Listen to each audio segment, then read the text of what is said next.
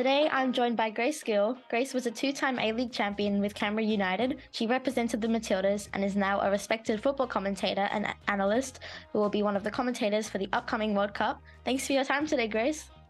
Pleasure to be here, Abby. Thanks so much for having me. So we'll obviously talk more about the World Cup soon, but just first of all, as we're chatting now, there's exactly 3 weeks to go, which I think we said before. Where are your excitement levels at right now?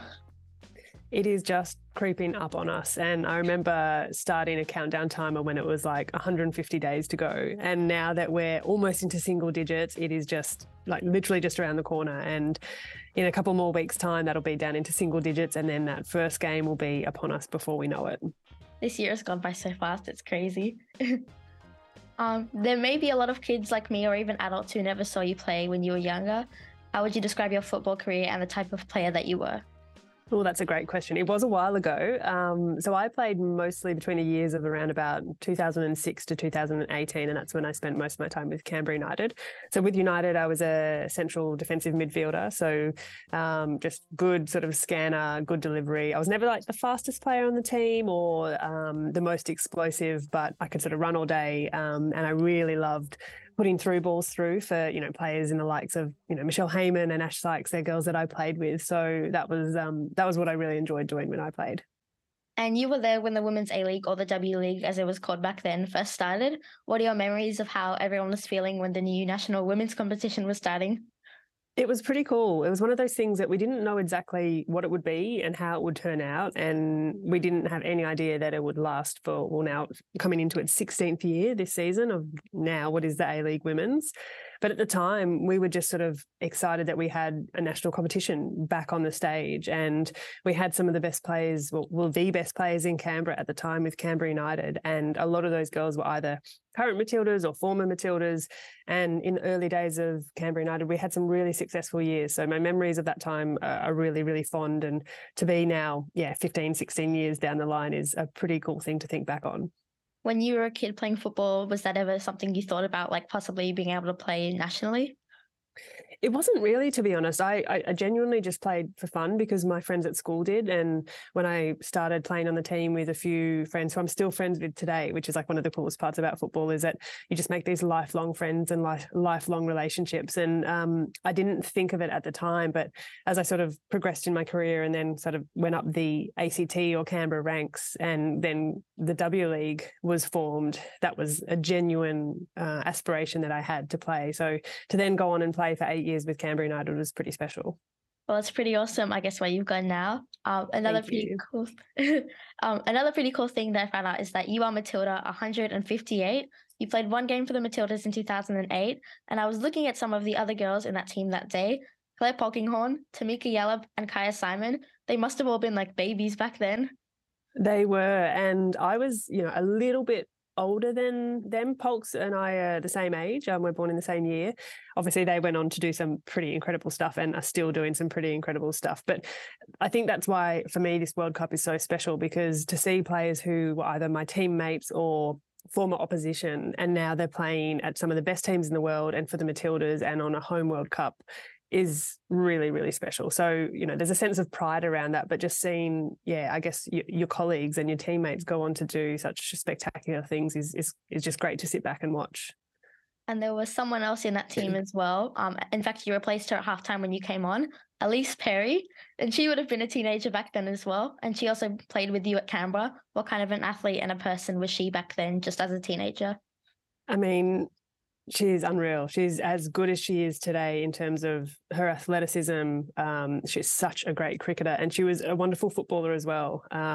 She was one of those athletes that people would look at and just be like, how are you so good at everything? And she continued that into her cricket career, and still to this day does exactly that. But she was always really smart. She was always really measured in sort of her footballing style. And she was versatile too. She could play on the wing, she could play defensively, and she went on to have a pretty good career in football as well. And then there's someone that you played with at Canberra where their career was just starting, was Hayley Razzo, and she would have been super young then as well. What do you remember about young Hayley? And I have to know, was she still like wearing her famous ribbons back then? I think she was. You know, Hayley came down from Brisbane, and this is such a good question, Abby, because she came down from Brisbane because she struggled to get picked for the Brisbane Roar, what back then was Queensland Roar. So she had to go further afield to try and find a team that would take her. And she came down to Canberra. She was a really young player. She had this raw talent about her. She was fast, she was fiery, similar things to what she is now, but exactly those traits that we know about Hayley, she was, 10, 15 years ago.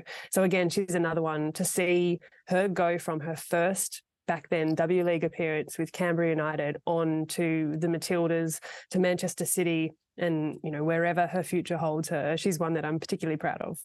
And you've just said, that Hayley and some of the Matildas girls now, like Tamika Yallop and Claire Polkinghorne and Kaya Simon, they've all gone off to do pretty amazing things. How proud are you just of where they've gotten? Well, I think just having that, connection with those girls who I grew up either playing with or against and have just sat back in awe of them. They're such incredible athletes and they've persevered in a time when it was really hard, because when they first started playing, they didn't have the support or the resources or the professionalism that the game has now. So now that they're playing in full-time sporting environments where they can be athletes is amazing. And yeah, I'm so happy for all of them. And just going back to your career, I read that towards the end of it, you were kind of having a few injuries and you were determined to almost, end it while it was still in your control. How did you handle the transition from going to, training all the time, always playing sport, to just kind of the normal world? Yeah, to be honest, it was pretty tough. And I was in a really, I'd say, fortunate position where I had a great support network around me. I had good family, I had good friends. I was working full time in an office job in Canberra the whole way throughout my Canberra United career. So when I stopped playing for Canberra United, I still had that job. And it's not like I then had to try and find my feet in the world. I just continued on in my sort of professional career outside of football. But even though I had that, it was still really tough to then settle back into normality and to find a routine that didn't revolve around training and recovery and games. So it is a really hard part of any athlete's career. But I was in a really fortunate position, but it's something that I do, I think I'm quite passionate about in terms of supporting players into that part of their career, because it can be a really tricky period. And I guess, like you just said, you think, it's kind of important to help, other athletes with that, because I guess just other athletes in all sports and spend so much of their time and their life just training and competing just all the time. And I can imagine it can just be, super hard when that just all suddenly comes to an end.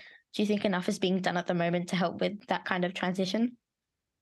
I think we are finally starting to see more awareness about how important that time of an athlete's life is, because when you're the young athlete who is, a superstar 13 or 14 year old, and people go, oh, that's the next big thing in this sport, you get everything thrown at you in the way of support and resources to help you succeed. And then when you're at the tail end of your career, whether it's through injury or age or non-selection, you don't have the same level of support and resources. So to answer your question, I'd say no, like quite not enough is being done to fully support people into retirement or transitioning into that part of their life. But there's definitely a move that's been more recognised, which I think is really important. I guess sometimes you see, athletes, having children, so they've had to take time off sport, but sometimes they don't always get the support they need. But it's good that it is like slowly changing, I guess, and that, we're getting more support slowly for athletes that are, I guess, going through that transition period. Definitely. And, Katrina Gorry, she's one who's not only gone through that period, but returned to such high level participation, and not just returned, but she's returned in, some of the best form of her life. So the fact that not only her club team and the Matildas have those support mechanisms in place now, I think, yeah, that's moving in the right direction. And I guess just going back to your career, how did you find yourself becoming a football expert in the media? Again, a good question. I was still playing at the time with Canberra United when I got my first opportunity to co-commentate a game in Canberra. And it was one of those things where I was thrown a little bit in the deep end with it and thought, oh, well, I'll give it a go. I'll see how we go. And I really enjoyed it. And then when my playing career slowed down and I stopped playing with Canberra United, I wanted to remain involved in the game, and I didn't want to go into coaching or that side of things, but I really enjoyed the media and broadcast side of things. So I started doing a little bit more commentary and picking up some of those skills. And then when there was some chances to work on a panel or a couch, I put my hand up for those too. So I've really enjoyed I guess the nervousness and the excitement you get ahead of going on air and talking about a game, in the same way that I used to really enjoy the nervousness and excitement before playing a game. And it's just sort of gone from there. And you said you kind of, you know, got into it, or you were asked to co-commentate, you know, while you were kind of still playing. And I mentioned earlier that some of your teammates, you know, they're still playing now. How do you deal with sometimes having to like criticize your like old teammates? Yeah, that's really hard. And it's something that over time I've had to develop. I think when I first started commentating, I was really scared, I guess, to be critical of either a former teammate or even just other girls in the league who I knew and had respected and played against for my career. But I think in your role, whether it's in commentary or whether it's on the couch in, you know, analysing a game, you're there to do a job and to talk about what is genuinely going on. So you don't want to sit on the side and cheerlead and paint a picture that isn't true. So you have to talk in a way that's accurate and respectful. But I think there's a really fine balance between how you criticise someone, because as a player and as an athlete, when you've made a mistake or when you've had a bad game, you're the harshest person on yourself. So you don't need people making you sort of feel worse about that. But as a media professional, you do need to find a nice, I guess, nuanced, balanced, respectful way to observe that a player hasn't had their best game. And there's different styles, and, you know, my style is different to the next person's as well. So there's no right or wrong way, but that's just my preferred way of going about it. I think there might have been a recent incident in the A-League where an ex-player who was commentating, they made a criticism of one of the players, and, you know, they were kind of like coming at them in the media almost, going, you know, this isn't really helping the growth of our game. Was it kind of like, I guess, weird at first just having to do all that? And were there many like comments when you first started doing it? When I first started, I wouldn't say there were too many comments because, like I said, I was probably pretty cautious with it. And as I've grown into years of learning and developing in this role, I think I've found ways in which I can be critical and provide constructive criticism or feedback on a player's performance or on a team's performance that doesn't necessarily attract too much heat from people or from players or from the media. But as I said, there's different styles to that. And some pundits, some experts, they just want to be really direct and flat, and that's fine, you know, and I think that's really respected as well. But, you know, for me personally, that's not exactly how I look to present myself.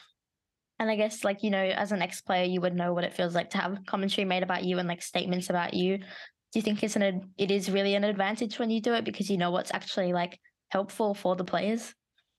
I think so. And I think that's why I'm really mindful of it, because, you know, I think when I watched the Matildas documentary on Disney+, there was a bit of my commentary that was used over one of the Matildas games where Sam Kerr missed an opportunity. And I remember I said, she's got to do better there. And that's true. That's a true statement. She had to do better there. But I remember when I was watching the documentary, it stood out to me, not only because it's weird, always weird hearing your own voice back, but because I knew more than anyone in that moment, Sam would have known that she had to do better there. So I think it's always really important to reflect and, you know, go back and listen to your games and look at what you could have said in a way or a different way or a better way. And, you know, I don't take back what I said, but I think it's a really good way to be mindful about how you can speak respectfully about a player who knows, and they will be their harshest judge on themselves anyway. Yeah, that's true. And so you were kind of an expert commentator and co-commentator, but then the past season you started being an actual, you know, the main commentator of the games as well. What was it like kind of taking on that different role for the first time? Scary. It was scary, and it gave me a whole new appreciation for the work that our lead commentators do, because I've sat in the role of co-commentary for several years now, but to sit in the seat and to be the person who's driving the show, who's calling the play-by-play, it's a completely different role. So you're not talking about the why of the game, you're talking about the what. You're talking about so-and-so passing to someone else. You're calling what is happening, and it was a completely different shift from what I've been so used to doing, and also has changed the way I prepare for games as well. So my research, my preparation, my homework, but a very eye-opening experience, I'd say. What's more nerve-wracking, do you think, walking out for a big game or having to get ready for commentate? Because you said you have a lot of nerves. I think the feeling is actually really similar. And I've said this sort of in different ways before, where, so when you're preparing as a player, you do all the training, you watch film of other teams, you look back on your own performances, and then you also look at the other teams and sort of think, you know, where are their strengths, where are their weaknesses? And then you go out on the park with the girls and you put in the work throughout the week. The preparation is kind of similar for commentary, because you watch film of the teams, you put in the preparation, you go out and do your research and do your notes. And then when it comes to game day as a player, you get that nervous excitement. And I get the same feeling in commentary because I care about what I'm doing and I want to do a really good job. In the same way as a player, I cared about how I played and wanted to do a good job. And then at the end of the game, or at the end of my commentating, you look back and you think, well, did I play well? Did I commentate well? What could have I done better? What could have I said better? So there's some really similar reflections to take from both positions. It's hard to say which is more nerve-wracking or which is harder, but they're sort of similar in a way. I guess I haven't really thought about all the similarities that they would have, but yeah, I guess it's really obvious now. And I think personally it's really important that we have more female voices commentating sport as well as the other parts, although like you said, it might be more nerve-wracking or harder, you know, to get the job. What's it like being part of, you know, this new era of women's commentators? Yeah, it's something that I feel really proud about. And I think we're seeing a few more women overseas in those lead roles. So in the WSL and even in some of the Premier League games, there's lead female voices, which I think is so important. And I think what we'll see at this 2023 World Cup in particular is more women involved, whether that's in broadcast, on panels, hopefully in things like governance positions, administration positions. And that stuff is so important too, not just the players. The players are amazing in their own right, but actually having a full framework of women being involved in these key positions is really important. So for me to be involved as part of Channel 7's coverage for the Women's World Cup on home soil, look, yeah, I'm incredibly proud about it. Do you think we'll see a time anywhere soon where, you know, females are commentating main A-League men's games? Yeah, that's a really good question. I hope so. And I think in the last couple of years of the A-League men, obviously I've been involved, and you've got the likes of people like Amy Chapman, Georgia Yeomendale, and even this year in the A-League women's, we had lead female commentators like Pakur Frimpong and some really talented commentators, Taryn Heddo, Georgia Radic. Like, those girls are doing such a good job too, and they've been given the platform and the opportunity to step into those positions. So I hope that that continues, and especially into the men's space, but it does still have a little way to go. And just about your commentating again, you'll be one of the voices of the World Cup in Australia on Channel 7, and it'll probably be one of the biggest TV audiences we've ever had for women's football, you know? Like, it'll be huge for kids, men, women, and you're going to be, you know, in the middle of it, being on TV, commentating it all. What are you most excited about being one of the expert commentators? Not to add to my nerves, Abby, but that's a really good question. I think that first game against the Republic of Ireland for the Matildas is going to be huge. I think we're going to see close to 80,000 people at the stadium. I think the roar of that stadium is going to be something that we haven't really experienced in Australia at a football game. And I think that moment for the players, but also for people like me, people like you in the media, I think it's actually going to be pretty emotional. And seeing the Matildas walk out, and I just know the stadium will lift at that point. I kind of get goosebumps just thinking about it. So I think that moment I'm really looking forward to, and obviously just really excited in general about the whole event. Sorry if I made you a bit nervous with all of this. No, sorry needed. It's good. So exciting. And I've actually got a question now that came in from a Hawaii follower, which is, what kind of assistance do the commentators get from all of the countries about making sure they pronounce the players' names correctly? Yeah, good question. So we don't yet have the official pack of pronunciation guides, but that stuff does come through. And some teams are really good at preparing phonetically spelt names or a voice recording of names. And a few of the teams are starting to release that kind of information. But as well as that, I like to do pretty thorough research. And whether that's going and listening to games where the players who are playing names are pronounced, and me sort of understanding how to say names that may be difficult when I first read them, I like to try and do my best job at respecting correct pronunciation. Some obviously so much harder than others, but that's all part of the preparation too.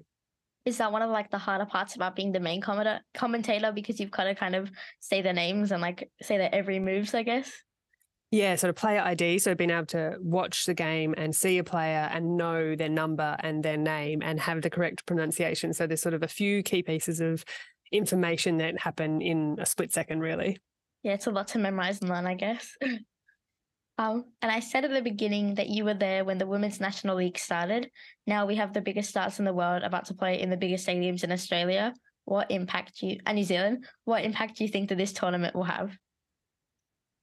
Well, you know what? I don't know if we'll realise the full impact until after the tournament. And I think we can speculate about it now and think, you know, I've got no doubt we'll see increased playing numbers across boys and girls, which is really important. I think hoping the Matildas have a really good tournament and a deep run into the tournament, I think there'll be more resources and funding around women's football in our country and in New Zealand as well. I think in terms of legacy and impact, I think we've spoken a little bit about it, but commentators and having women in positions of voice and power, I think those kind of things are really, really important as well. So I think it's a whole raft of what the impact will be, and I don't think we'll quite feel the extent of it until sort of months after the tournament. And I guess there's been countries like the US and also like England and just many other countries in Europe where I guess football is kind of like just the women are like treated normally like the men as well, and they're both getting paid and they're both getting, you know, huge crowds because of like the Euros and whatever. Do you think that this World Cup is going to be that kind of changing point for Australia where, you know, it's kind of our time? I think so. I think that's exactly right. And I think we saw what the Euros did for England, winning the European Championships last year. And now you're exactly right. Like the WSL is attracting bigger crowds in England than they've ever seen on the back of that tournament. Some of the girls in that Lionesses squad are now household names. And I think there are definitely names in the Matildas squad that people know, but there's also some they don't know. And I think by the end of this tournament, not only the Matildas and the name of the Matildas will be known across Australia, but I think so many of the girls in the Matildas squad will be household names. So excited for that. Thank you so much for the chat, Grace, and I can't wait to hear more of your amazing commentary, especially during the World Cup. Thanks, Abby. Really appreciate your time. Thanks for having me on. Thanks for listening. To support Her Way, visit the link in the description section.